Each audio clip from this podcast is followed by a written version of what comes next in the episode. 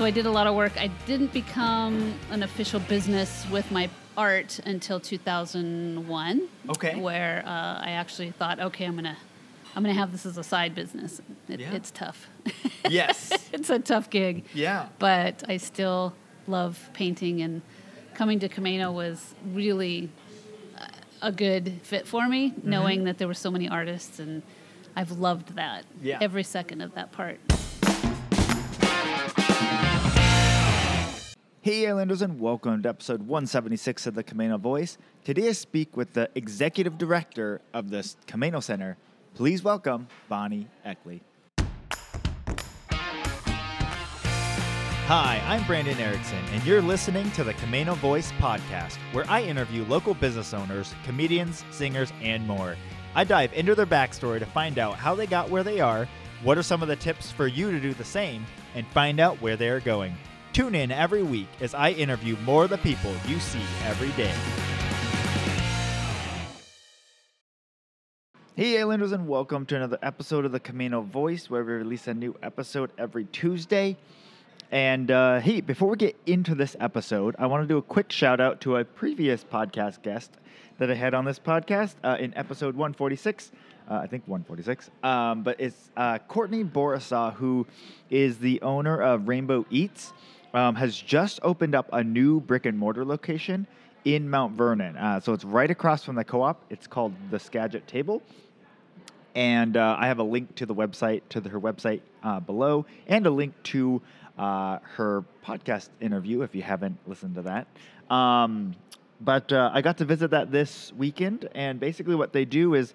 Uh, she makes ready to go meals. Um, so if you want to just stop by there, pick up a meal for home, uh, then you get that homemade um, feel uh, without having to do all the work for the homemade meal. um, so it's it's pretty great. And um, so we actually have gotten a few different things from her over the weekend, um, or over this last week when they opened. Um, we had the uh, stroganoff, I believe that's what it was, uh, the noodles and stroganoff, and that was uh, really good. And um, and then there was uh, like a, a beef over, I think it was cauliflower rice, broccoli beef, um, also very good. So those were two of the things that we got from them that were uh, just very very enjoyable. Um, so be sure to stop by her new place, um, and uh, yeah. I'm, I'm excited for, for new businesses. I'm always excited for new businesses, small business um, just always excites me. Um, always is exciting to see someone's dream kind of come to fruition. So, uh, anyways, again, that was the Skagit Table in Mount Vernon, across from the co-op. Um, so, if you're ever in Mount Vernon, stop by, pick up some food for dinner, and uh, you won't be disappointed. All right, on to the episode. All right, so. Uh, like normal, I hope you guys had a good weekend. Um, it was a little bit rainy, but I was still able to get the lawn mowed before all of that, so that was good. Um, but um, today I interview Bonnie Eckley, um, and many of you may know her um, from the Camano Center. Uh, she's been the executive director there, um, I think, since 2018. I might be off on that, but basically, she took over just a little bit before COVID and everything that happened through that. And uh, when she took over the Camano Center, there was a lot going on, and it wasn't doing super well uh, on its finances, and there were some other uh, issues and stuff like that. And Bonnie really stepped in and, and took ownership of all the different pieces of it. Uh, and then, as weird as it is, COVID ended up being kind of a reset for them. And, and in this case, it ended up being a positive reset. Uh, they were able to really reanalyze everything they were doing and say, okay, is this really what our mission is? What is our mission here in the community? And uh, she articulates that very well throughout this podcast. Um, and then she talks about a lot of the programs that they've brought on since COVID. You know, some of the old ones that they've brought back, but certain ones that they've kind of decided to move on or, or hand off to somebody else. Um, there's a lot of great organizations in this area. Um, we we talk about like the Camano Resource Center and stuff, who, who's somewhere you can reach out to if you're you're wanting to know what can we do in the area, what are how do I get involved in the area. They're a great place to do that. Um, that's the Camano Resource Center, so I'll also link them in the show notes. But um, yeah, so just working together, all the nonprofits in the area working together to figure out how do we move the community forward so that we're not stepping on each other's toes, but we're all uh, like experts and staying in our lane in the sense that we can do our lane better than anyone else. Um, and so that's really what they've focused on. And so they've continued to add programs for the older adults, as they are called, uh, not seniors. We're trying to move away from that term. Uh, she, Bonnie was mentioning, so uh, I'm trying to do my best in the intro. Um, so, anyways, uh, we're going to get into all of that and more. We also get a little bit into uh, Bonnie's um, art background and just how she has enjoyed doing that. Um, and so um, we do touch on that briefly, but a lot of the focus is on Camano Center and all the things going on there. So, uh, without further ado, here's my conversation with Bonnie Eckley. Hey, Islanders, and welcome to another episode of the Camano Voice. Today I'm here with the Executive Director of the Camano Center. Welcome to the podcast, Bonnie Eckley. Hi. Thank you. So, before we get started, tell us a little bit about Bonnie. Well, I grew up in Marysville, Washington, Okay. not too far from here. Yeah. Moved here four years ago with my husband and dogs, and at the time, adult son, but he has since moved to Colorado. So, uh, worked in healthcare for 30 years Okay. at the Everett Clinic. And once that merger kind of happened, uh, things changed quite a bit, so I decided to take an exit and pursue a passion of my art and also nonprofit world. So, Okay. that's where I kind of headed. Yeah. awesome. So, how was uh, Marysville's obviously gone through a lot of changes, much like Camano. What was Marysville like for you back then? Oh boy, much different. A lot of what I hear here on Camano. Oh, things are so different. We come to Camano and it feels like being in another world, and that's how Marysville used to be. Yeah. Definitely growing up, it was a very safe, uh, small town. Went to high school there, and uh, have a lot of friends I'm still in connection with, and just a good place, very good place. And it still is. It's just growing, and just like any town, it's going through pains, I'm sure, and growth is tough. So, Yeah. well, but, and uh, Marysville always feels like it's that weird in between. Like, you typically don't go to Marysville. You're going to Everett or Seattle, or you're going like farther north. But like, so Marysville's just in that weird kind of like almost like pinched spot as a city. Yeah, yeah, that's true. And Did you it- go through it a lot, unless you're, I suppose, going to Boom City or Right. at the Fourth of July. You definitely are going there. yes. Did you did, did it feel that way when you were growing up? Did it feel like a lot of people just kind of passed through it, or You know, I, it was my world, so I didn't really know. It was all I knew for a long time. Yeah. I lived out uh, just on one of the first neighborhoods on the reservation, Tulalip Oh, okay. Reservation, and so I went to Tulalip schools, and then of course to Marysville Pilchuck High School. But it was it was just a good. I had a good growing up surroundings, and so. And Everett was the big town, you know. If you went to Everett, and Arlington was going to the country, so it's still that way a little. My Yeah. par- my parents lived there up until two years ago, and we moved them actually out here onto Camano with us. okay? And uh, lost my dad last year, so my mom is still here, but got her involved in the Camano Center and Nice. getting her out out into the senior population here. Nice. Yeah. Very cool. So um, you went to high school in Marysville. Um, in high school, were there were there things that you were really interested in that you thought you were going to go into or anything like that? Oh yeah, definitely it was art. I wanted Okay. to be a graphic artist or anything to do with creation, creating art. Uh, at one point, was going to go to the uh, Art Institute in in uh, San Francisco. That, Okay. that didn't quite pan out. I ended up getting married. Okay. so staying here, having my son, which was great, and spending, like I say, the next thirty years in healthcare, which has it was a great career. Really, Yeah. really did good by me. So. Was that something you were like? Did you end up going to like nursing school or? No, no. I was. I started out as a receptionist. Okay. Uh, and they were a great company to grow people and let people, you know, have education while they were working and kind of come up the ranks. And Yeah. so that was. I was very fortunate to be able to start out as a as a receptionist, then a reception supervisor, and then uh, manager, and and so it just kind of evolved, and it was a great place. Nice. Yeah. Was that something you were ever? Uh, as you did you kind of did your career kind of just evolve with over time, or Yeah. was it something where you kind of were interested in? or- No, it really evolved. It was just a job. It was a grown-up job at the time, you know. and uh, while I was doing art, so I was always doing. In fact, what started for me with art was a few doctors that I had worked with wanted some faux finishes on their walls, Okay. and I thought, okay, I can do that. And so I started doing a lot of things just under the table with people I knew, and then I went to a. Um, it was a faux finish school. I did that for one course. It was like a one from start to finish. Oops. and so I did that, and I so I did a lot of work. I didn't become an official business with my art until 2001. Okay. Where uh, I actually thought, okay, I'm gonna I'm gonna have this as a side business. It, Yeah. It's tough. Yes. it's a tough gig yeah. but I still love painting and coming to Camano was really uh, a good fit for me, Mm-hmm. knowing that there were so many artists and I've loved that. Yeah. Every second of that part. Yeah. Yeah. What uh, what style of art were you really interested in? Oh, that's a good question. At the time, I was uh, the faux finishes doing walls. Uh, I love to add color. Like I can't stand a white wall. My home looks like you know the color crayon box blew up. so I would just paint people's house because people don't like to paint, Right. and I do. I find it very therapeutic, and so I would paint walls, just paint. And then I started doing you know people's kids' rooms with characters or you know completely plagiarizing people's art uh, you know sesame street and Right. so yeah it just kind of evolved. I just like doing anything. People would bring me their shoes to paint. I was painting shoes. I was painting Okay. sweatshirts rocks you know garden art. So it really anything. I'd like to do pet portraits right now. I do a lot of, of animals. Yeah. so yeah but i'm pretty busy so i don't i don't spend a lot of time with my my business. I do have a studio and i i that's my relaxation Yes. to go in there but Yeah. not much of a business right now Yeah.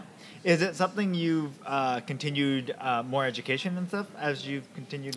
not with art nope Okay. nope i at one point when the everett clinic was going through their merger uh, it was suggested that i get my master's Okay. And so I did that uh, Okay. at Seattle University and finished that and then left. Okay. But Seattle University is a is a, a Jesuit school who really has a, a big leaning towards nonprofit and Okay. and social justice. So that did me a lot of good in what I'm doing now. Yeah. Learning about um, how to help others is Yeah. really. So then I went into nonprofit for a bit with the Children's Museum in Everett. oh, okay. And kids, while they're wonderful, that's not where I really wanted to be. and so uh, I was keeping my ears open, and what happened really was kind of a just a full circle moment where a, a board board work that I was on in Everett introduced me to someone here on the island, and they interviewed me when there was a executive job opening at the center here, and that's how that happened. So Okay. it all, everything helped. Yeah. Yeah. And during that time, were you living on the island yet? I was, yes. Okay. We had moved, we had been here six months. Okay. Uh, and then that happened. So it was really beautiful. Nice. Very cool. So then, um, you were doing uh, with your with your art business. You also do like you've done marketing and graphic design and stuff like that. Was that something that just comes naturally to you, or did you study? Some of uh, that, you know, I went to Everett Community College for in and out from 85 when I graduated high Okay. school until, gosh, a little bit in 2014, I think. I, Okay. was kind of just taking classes here and there, trying to get a degree and just never quite making it. Yep. And so I did take quite a few art classes then in marketing and with the idea that maybe that's where I was going. So, yeah. you know. And I learned a lot in marketing. You, you know, you learn even though healthcare is different. Yeah. Kind of learned some of that there Yeah. also. But I'm no expert for sure in marketing. Otherwise, I'd be an artist full time, right?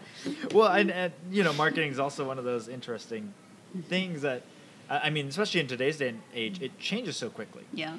And it's Um, always, you have to constantly, constantly be marketing. Right. It's And not one time and you're done. Right. It's not a set it and forget No. it. It's not No. a and what maybe have has worked so great for you for ten years. Now it's like every year or six months you've got to completely redo and update and where you're going and it's Mm-hmm. Yeah. just totally different. Yeah. It's a So. moving target for sure. Yes. Yeah. Yeah. Which which makes it an exciting field to study and, and learn about. Mm-hmm. But from a practicality, like actually executing on it is very difficult. Yeah. Yep. So. I would agree. so awesome. So then, uh, when you you interviewed for the Camano Center and everything, where uh, had was that anything you had ever thought about, like being with Senior Center? No, nope. It was completely new to me. Uh, but I did, you know, when I was at the Everett Clinic, the last 12 years I was working with women's health. Okay. And so there was a lot of, uh, yes, young people having babies, but there was also the elder uh, side of that with surgeries and cancers. And, and so I just always felt empathy and uh, draw towards helping women, and, and especially. But then I had a soft spot for the older people, and Yeah. and so when that was brought to me, I, I kind of I wasn't quite sure, but once I came and and saw the Camano Center and met some of the people, I just it was like an instant feel like this is home. This is where I need to work. Yeah. This is my next chapter. Yeah. So Awesome. So, what was that like stepping into that then? That that role. What was the state of the center at that time? Mm-hmm. Uh, there was some struggles, and it was it was new to me, so it was actually probably a good thing that I was able to step in, and the former executive director had left, and so I kind of just had to dig in and see where are we at, what's happening, and and that was new because I had fresh eyes. Yeah. And uh, then COVID happened, of course, and so that nobody knew what to do. no playbook. Right. So just used our best judgment and, and followed the guidelines that were coming down and made it through. I learned how to apply for grants real quick and how to work with government and uh, and unemployment, which you know the staff has has there's an amazing staff there that's a core group that's been there a long time and they all agreed to go on unemployment half time, which was a great opportunity at that time. And Yeah. so we were paying them half, and then which was great because we could do nothing, no fundraising, no thrift store. So it was a tough.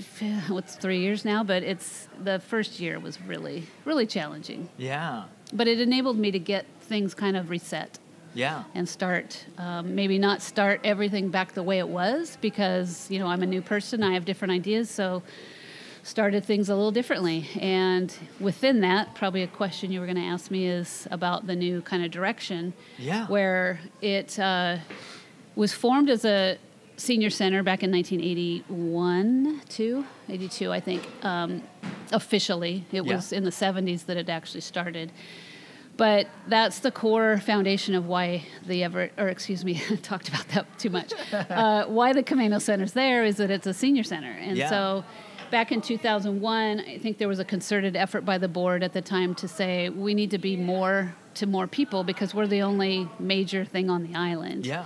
So it tried to become a community center and did that for about 10 years. But that's a really tough thing to do because you've got to have things for kids, things for teens, things for young people, things for, you know, it, it's, Yeah. it's tough to do all those things. Yeah. And I believe that that isolated some of the people on the island that felt like you're taking away our senior center. And now you're making it for everybody. And we don't want to see little kids running around there or teenagers with basketballs. I mean, so out of necessity, really, coming out of the, the pandemic, it we needed to focus on one thing Yeah. and do that well. And so we're focusing on seniors, which older adults is um, kind of the term we're trying to use.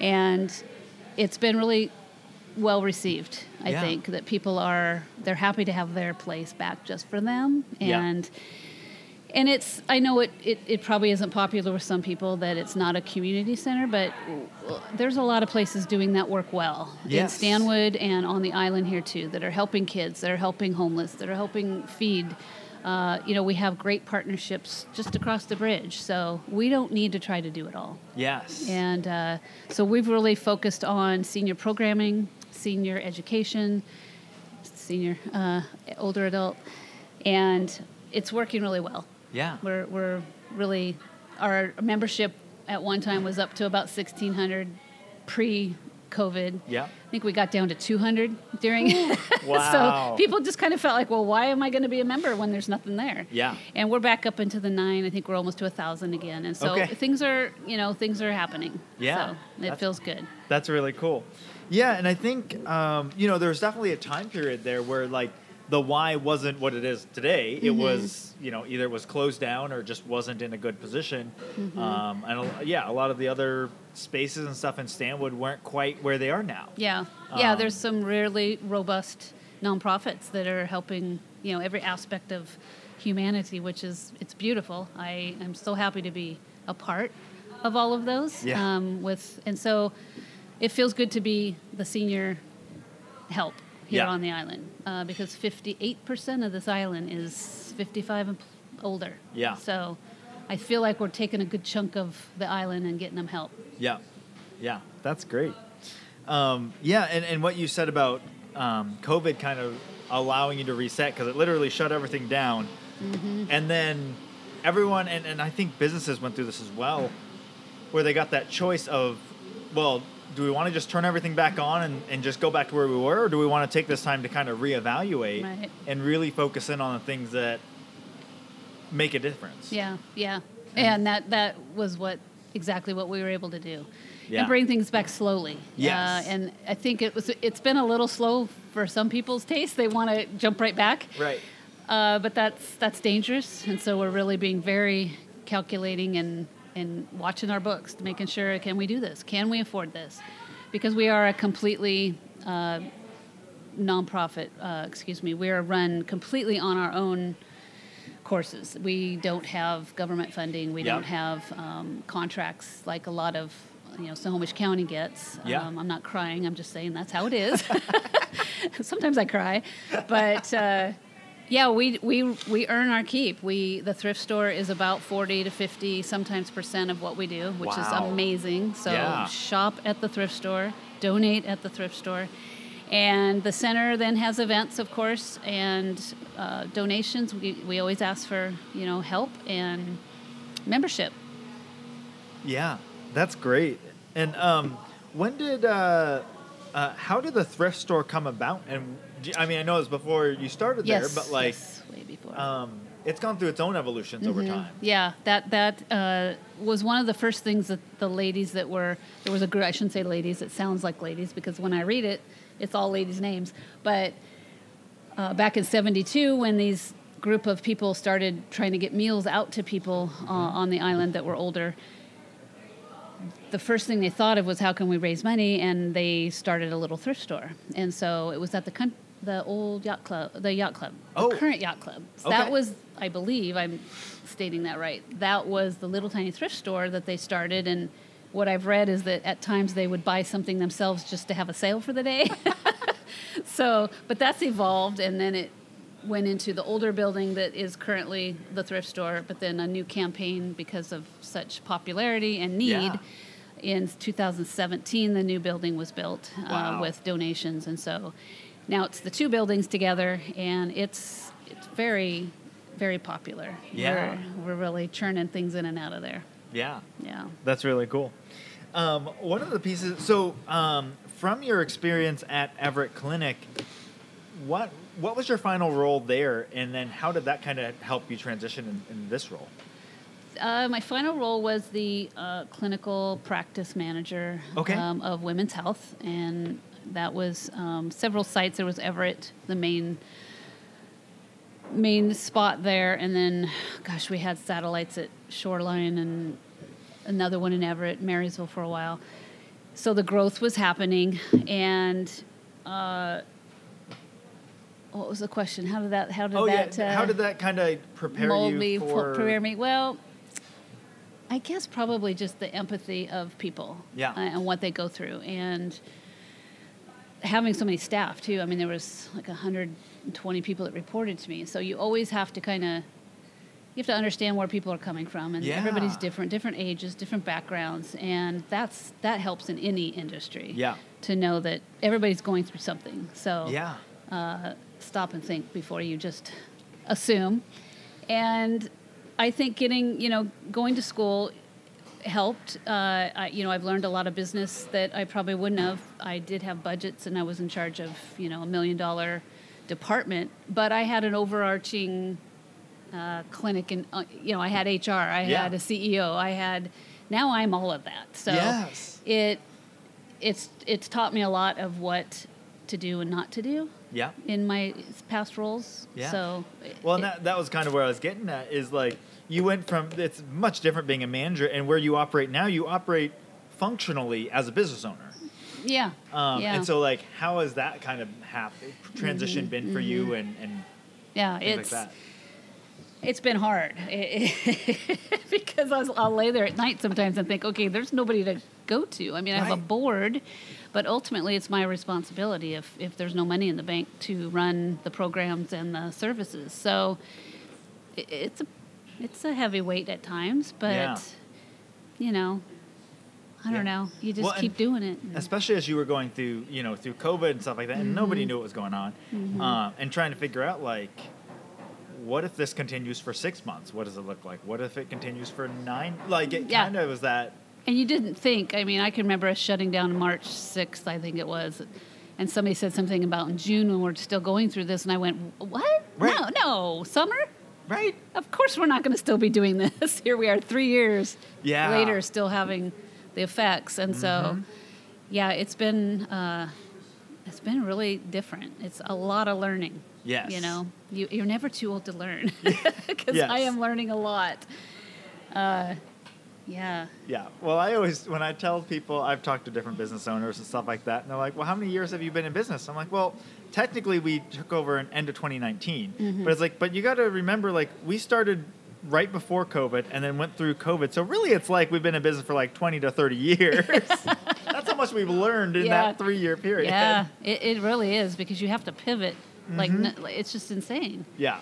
So I, I think everybody feels that way. That, Yeah. That definitely is in some sort of business. Right. It- and if you've made it out through it, it, you're, you know, you're one of the lucky ones. I think that that we're still standing and operating because Yeah. a lot of people didn't. They Right. folded. Yep. Um, or they took the opportunity. Like some people were like, Yeah. you know, this is I was already going to retire in two Yep. years. Why not now? Yeah. Yeah. It was. Yeah. So, um, so that that's another question though. Uh, is you know you had you obviously had a, a large team at the um, at Everett Clinic, Mm-hmm. but um, it's a little different even still being a manager in a system like that versus you do have the final say on a lot of different things. Mm-hmm. How has that been, and how have you kind of continued to grow and expand in that area as far as man management and team management and stuff Mm-hmm. like that, especially through COVID? Yeah, yeah, it's it's a much smaller team, uh, but they all luckily know what they do so well. So Yeah. they've taught me. Yeah. Because coming into a nonprofit is is a different world. Um, what else did I say about that? I just I I guess I just stay with the fundamentals of being a manager or a leader. Yeah. They're the same no matter what, and so Yeah. I just kind of keep using those skills and plugging away. Yeah. Delegating has been a little hard, but I've had to Yeah. Uh, in this role because I, with, you know, literally 10 people on staff, 11, to run two businesses, it, you have to delegate. Yeah. And so it's forced me to do that, which I didn't think I was a control freak, but maybe I am because I have a hard time giving stuff away to say, do this. Yeah. And it's not because I think they can't do it well. I'm always afraid I'm going to burden them. Like they're too busy. Right. So it's a challenge, and we're always kind of meeting to say, okay, are we right sized? Do we need to add someone to do you know these things that we're, and so it's a team effort. Yeah. Yeah, definitely. What are what are some of those fundamentals that you have that you have implemented or, or, or do fall back on when it comes to how you manage your team? Probably just getting their feedback. Mm-hmm. They they're the ones. The other people are doing the job. They're in the trenches. They're doing the work, and so how I don't know. I mean, I try to do the same things they do, but they're the ones that really, if that's their job, Yeah. they know it best. So let them tell me. I Yeah. don't need to be the one that always makes the decision. I mean, so probably that's what I fall back on is other people's experience. yes. Yeah. Yeah. yeah. I think I think that's that's definitely I think that's an important piece and because I always I tell our team like Mm-hmm. if you're on the front line like we need to have the open communication channel from the front line to the top and back down again as easy as possible Mm-hmm. because if there's something that's not working on the you know at the register or on the machine or yeah. with anything or how customers interact or something, Mm-hmm. I'm not going to know that.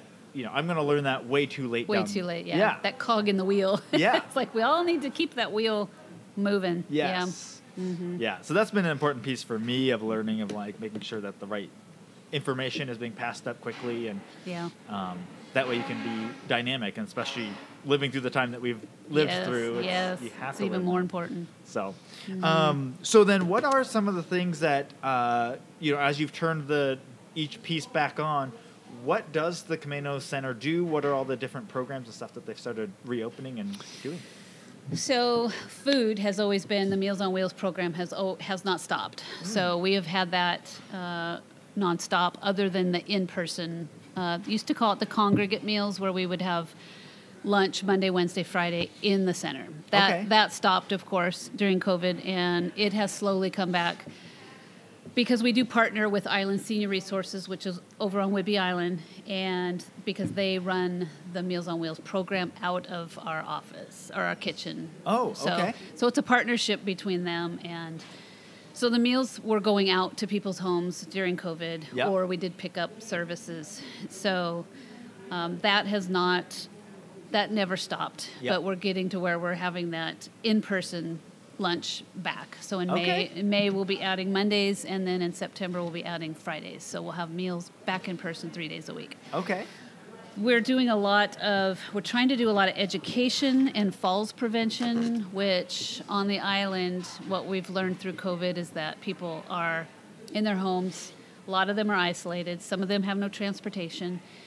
And a lot of them, uh, when they fall, that's kind of the start to, uh, unfortunately, not aging well. So, you hear a lot when people fall then they've broken something so then they go to you know a rehab center to try to get better and sometimes it, you don't get better and and unfortunately it just kind of goes downhill that doesn't always happen of course but that's that's a big majority of falls that, Okay. that happen after the age of you know 60 70 years old Yeah. they're pretty tough Yeah. so we are trying to get behind that. How do you how do you prevent that from happening?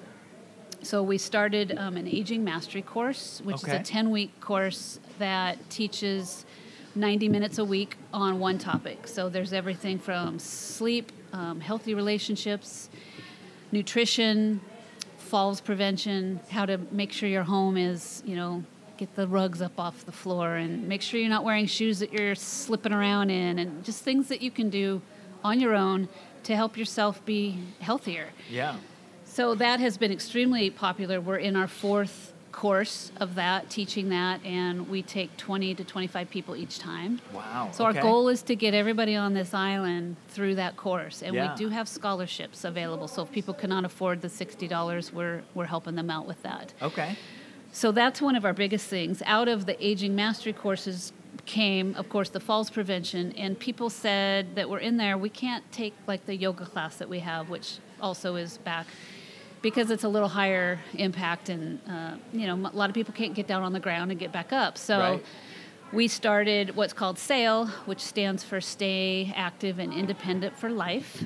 And that is a falls prevention course that teaches balance and gets those core muscles in your legs and your arms and your you know stomach and back Yeah. helps you it, the balance is what goes first when you get older and Okay. your muscles so it helps it's um, it's amazing the people that are taking it in, in just four four to five sessions they're noticing a difference Okay. so this is another way we're trying to be proactive in helping people not get sick not fall not Yeah. have these things happen Yeah. uh, in that course, there's also financial and uh, planning for you know your your how you want to die because that's that's going to happen. We're all going to die, so Yeah. let's plan for it. So it kind of takes hopefully the fear out of it, and and we have people bring their kids if they want. They're older, uh, obviously adult kids. Yeah. So that's been extremely popular and really exciting. The thing that we were asked most in COVID was when is your adult day program going to come back, which is essentially a daycare Okay. for people with dementia, Alzheimer's, memory loss. Because being a caregiver is tougher than pretty much anything I can think of. Yeah. And those people that used to come to our program, they lost that. So Yeah. they were at home, no help, no support, no uh, respite care for themselves. And so a lot of times they get sick. So that's been one of our biggest goals is to get that back up and running. But of course, with COVID, we couldn't. Yeah, Right. you can't have people wearing masks that don't understand masks. Yep. They rip them off. They don't want it. So that's been the last thing we've been able to bring back, but it is coming back in July. Okay. We are partnering with um, Dementia Support Northwest, who has just acquired and taken on what's called Old Friend Old Friend excuse me Old Friends Club, Okay. and this was an adult day program started in Carnation, Washington, actually. Okay. And there's 10 to 15 uh, nonprofit uh, senior centers and churches that have rolled this out because it's kind of a playbook. It's a lot like what we did, but it's different because you have a network of other people that are doing it. Okay. So we're going to actually get that up and rolling in July. We're really excited. We're Mhm. going to be able to take at least 12 people per day, which will be a five hour day. Okay. And then depending on demand, hopefully we'll be able to do more days during the week. Yeah.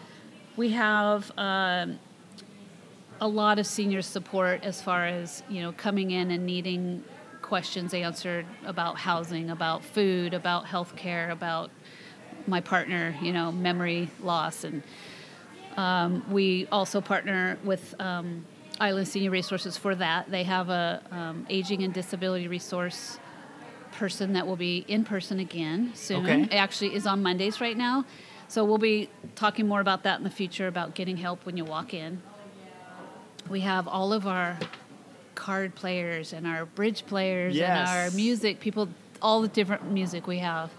A country music that started, a bluegrass that started. We have um, ukulele group that's there. So these people are coming in as just a social gathering. There's no cost if you're a member. It's Yeah. free, and they come in and just play together, or art, do art together, or sew together, read. We have a book club. So there's a lot of social things happening, Yeah. and there's been a ton of rentals. We're we're one of the best rental places around for weddings Okay. for meetings, for memorials, um, parties, birthday parties, graduation.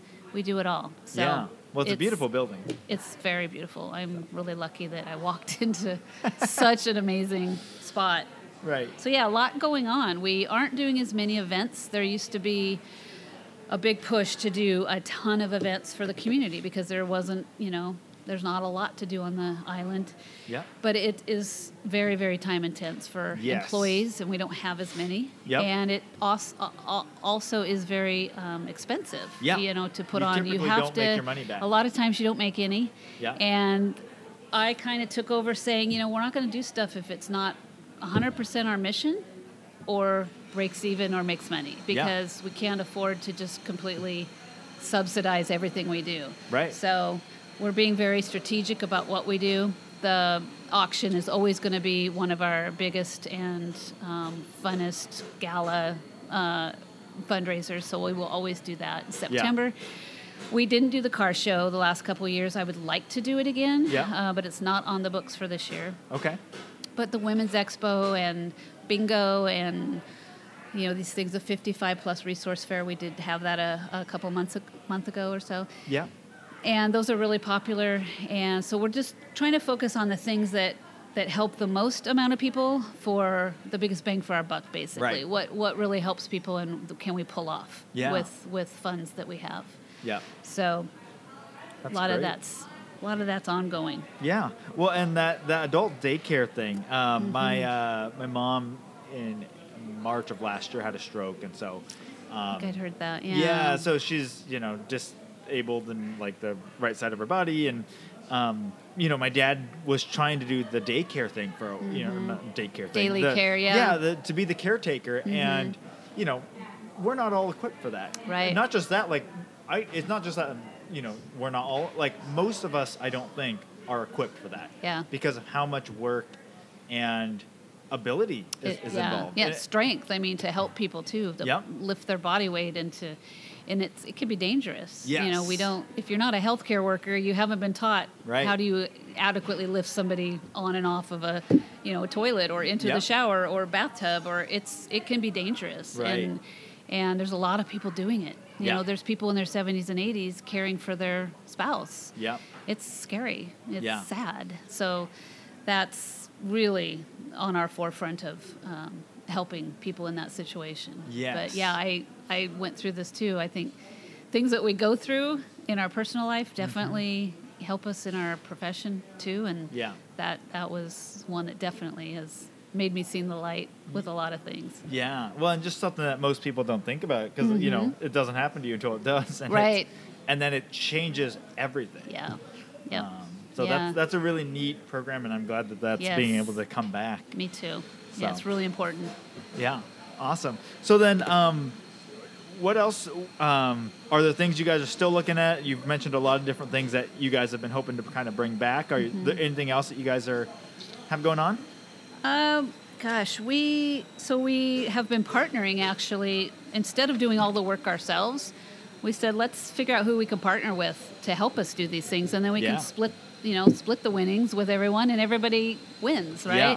Yeah. So we last November partnered with Sue Ryan, who is an artist on the island and does a lot of the farmers markets and um, the administrative part of that, signing everybody up. And she's done that for a lot of years. So we thought, let's partner with Sue and see if we can do our craft bazaar this year because Yeah. we just didn't have enough people to do it.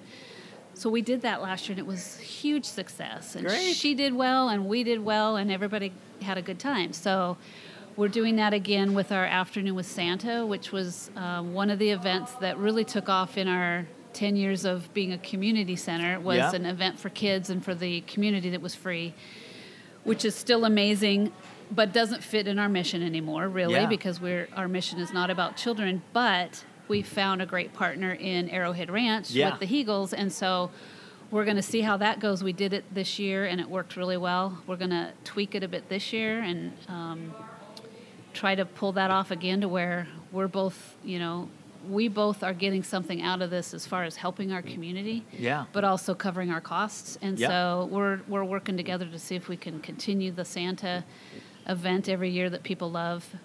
Um, would love to do the car show, but also probably need a someone to help us. Trying to think of what else. Um, there, there used to be a big music. Uh, it's a good venue for music. Okay. And so having, I know there was a jazz series, and there was uh, a lot of Oh, different right. acoustic series and Yeah. different musicians that would come, which is really fantastic. But unless you make a lot of money and have a big bar and food, you really don't make money because you Right. have to pay. You know, you have to pay your musicians and all the staff. So Yeah. that's been a tough one to bring back, and Yeah. we're hoping that as people would like to play, that they can help us or do it themselves. Yeah. Basically, use our venue, but we can't do the work. So Yeah. there are some things that we've had to kind of say we're not able to do that anymore. Yeah. Um, but but it's okay. I, th- I think we're Yeah. we're finding ways to kind of make hopefully both parties happy. Yeah. Yeah. Yeah. I think I remember you guys used to do um, some like big band dance things. things Those like are that. still actually going on. Okay, we aren't yeah. running them, but uh, Chris Chewy with the Forte. Forte, thank Yes. you. Yes. Yeah. His crew does that. Um, I think they put on six a year, and so we've been kind of partnering with him to provide the space. But Yeah. they do all the work. You Yeah. know, they, they that's their gig. They do a great job at getting the musicians in and bringing the people in, and we help by providing the space and the staff and a bar if if that's needed, and the advertising. We try to help you know get that in our newsletter and get that out. So rather than completely doing it ourselves, Right. selling tickets, that type of thing, which is extremely time consuming, we're trying to say, hey, you guys can come and do this. As long as you pay us a little rent to cover our costs, then you can do those things too. Yeah. So that's kind of how we're shifting things. Yeah. We can't do it all. Right. yeah, I think I think that is something we've all learned as we've made it through Mm-hmm. COVID and everything is it's okay to say no and it like we can't do everything. So Yeah. what are the things we can do very well that make the biggest impact? Yes. And focusing on those. Yeah. Yep. Um, and let the other people do the things that they're really good at. yeah. Exactly. Um, and yeah, like you mentioned, there are a lot of really good um, other nonprofits in, in the San Camano area that are Mm-hmm. Yeah. doing really neat things. And yes. um, yeah. One I've been learning more and more about as they keep popping up more is the uh, Camano or Stanwood Camano Resource Center in, Yeah. in Stanwood. They're doing Yep. a lot to try and again kind of be that person to be like, okay, we don't maybe have everything, but we can point you to the senior center if you're Mm-hmm. going to you Yeah. need that, or the Y if you're looking for Mhm. that stuff. And Yeah. they connect a lot of the pieces, so Yeah. they're Yeah, and we all meet. All the executive directors of all the nonprofits in this area meet, and we talk about how how to share things and help each other, and it's it's great. It's Yeah. such a good network. Well, and you need that, and- and because you know, I've, I've been working with, uh, I, I've been working with on a project with Island County, um, and you know, it is one of those things where Camano and Stanwood, we just financially, population wise, and everything, we just fall to the bottom just because there is Yeah. a larger concentration of people outside of our Right. area. So for Stanwood Camano, they really need each other, especially the nonprofits, Mm-hmm. that we don't get the same funding that people, you know, nonprofits on Whidbey get. We don't Yeah. get the Stanwood doesn't get the same funding that the you know Snohomish City or some of these other bigger pieces in Snohomish get. Right. Yeah. yeah. So- It's true. And so. yeah, it sounds like you're crying sometimes, but it's it's just a fact. And Yeah. you know, we we have other things that they don't have. You Right. Know? We're on an island. Yeah, yeah. We are surrounded by water. Right, and So- we get to know all the, you know, each piece of our, uh, whether it's Mm-hmm. part of our government or part of our our system. Like, Mm-hmm. you know, most people don't walk into the grocery store and see their, you know, the sheriff or the, Yeah. you know, the commissioner and Yeah. yeah, yeah, yeah. or your teacher. Like, even that is Mm-hmm. a really weird thing for most communities. Kids don't usually see their teachers outside of the The classroom. school. Yeah, that's and true. here, like, all of the kids see their teachers everywhere. yeah, it's a sm- yeah. You're right. Small small community and yeah. that is one thing I noticed immediately when we moved here. Mm-hmm. Like I had more friends, neighbors, acquaintances within, you know, three four months than I did years Yeah. at some of my other houses in in the big cities. So Yeah. uh, I love it. It's it feels good. Yeah. Yeah, It's really I cool. like it. All right. Well, we like to end every podcast with some rapid fire questions. So the first one is what purchase of $100 or less have you enjoyed the most in the last three months? Hundred dollars or less. I would say it's a mug that I purchased this weekend, actually, at the La Conner Fair, Art Fair, Art Bash, I think it was called. Yeah, we went uh, and I splurged on a sixty dollar mug. Wow. Yeah, can you believe that? but it was hand crafted Yeah. uh, pottery Oh, very cool. and hand painted and it was just it just spoke to me it was so beautiful and so i've been carrying it from home with my coffee in the morning i wash it and i take it to work and i have it so i would say that's probably the item That's awesome. that's the one I love, you know, I love the little things that we we splurge on, but like they're, it just it it makes such a difference to us, Yeah. even though the a small thing. small thing yeah So I love that. that's when you know it's worth it Yes. yeah Um, who is the most influential person outside of your family in your life? I e- I struggled with that because you kind of told me that question. So I'll tell you, this isn't really rapid fire. I I would have to say um, it is somebody that's passed actually, and her name was Jude Bullman. She was my my administrator for about 13 years at the Everett Clinic. Okay. And she she showed me I didn't know much about being on boards or even doing nonprofit work. I didn't know much about it until I met her. She was very in- involved in the Boys and Girls Clubs. Mhm. And she invited me to an event at one point, and it just really changed the way I thought about our place in the world. Yeah. And she was just very influential. She kind of took me. I felt. I think she made everybody feel that way, but I felt like she took me under her wing, and just she was just very special. And I lost her. We all lost her in, uh, gosh, 2014. I want to say. Um, and so she, she. That's her. That's who I think of. Yeah. I Very think of her a lot, and I have artwork from that auction that we kind of had this special thing about, and I have that in my office still. So, Nice. Yeah. Very she cool. Follows me everywhere. That's great. All right. This is a fill in the blank question. I know this is weird, but I've always wanted to blank. So it's really weird. Okay. Uh, I'm here for it. so I'm a Dave Matthews. My husband and I follow Dave Matthews Band. Nice. We're groupies. Yes. I'm I'm bad, but I've gotten better. It's something I've always wanted to do. I know where he lives, and so I would like to get some little kids, like not steal them, but like if I had friends that had little kids, I'd like to take them on Halloween to trick or treat in his neighborhood so I could go to his door. Nice. That would be that'd be awesome. Is that weird? I don't think Oh, so. you wanted weird, I think that's great. a stalker weird. I you know, I don't know. Because my kids are grown and I don't have grandkids, so how do I trick or treat? Just bring, you know, a random kid along. That's fine. You can borrow mine. That's fine. Okay, okay. They're friendly. They'll talk your ear off. They're- They're in back. So, Uh, my lucky wouldn't be home. I'd be on tour or something. all right. Uh, who is an interesting or fascinating person that I should interview next? Oh, fascinating, interesting. Um, I thought I had. You know, have you have you interviewed the Fays, Jim and Susan Fay from Puget Sound Tree? No, I haven't. I think they would be good, one or both, or Mhm. even uh, their arborist, Yes. who is actually going to be doing a talk at the end of the month in um, April, uh, April 29th, I believe it is, at the Camano Center, 1 o'clock. And he's going to do a talk on uh, the trees and stuff on the island. I, we've had a lot of problems falling. I know we've had them out several times to the thrift store, we've had them out to the center and my home. And Yep. so it, it's obvious that the something's happening, whether it's the wetness, I, they're going to tell us. But Yeah.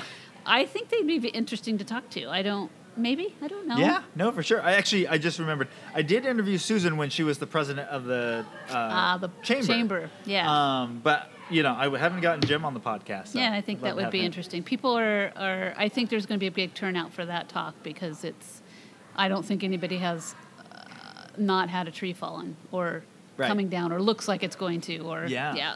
Well, and it's so you know, obviously, uh, we have these crazy windstorms and stuff through the winter. Uh, That's the other thing, the wind. and it's scary. I mean, like Mm-hmm. my my brother-in-law sent me a picture of a branch that was massive that broke through their deck, and I was like, if they had been there, a kid or something, like yeah. they'd be dead. So it's Yeah. like, it's really scary because it's really life or death on some of these things, Yeah. and Well, and or your house. and it, I think every year we hear or see pictures of falling on cars.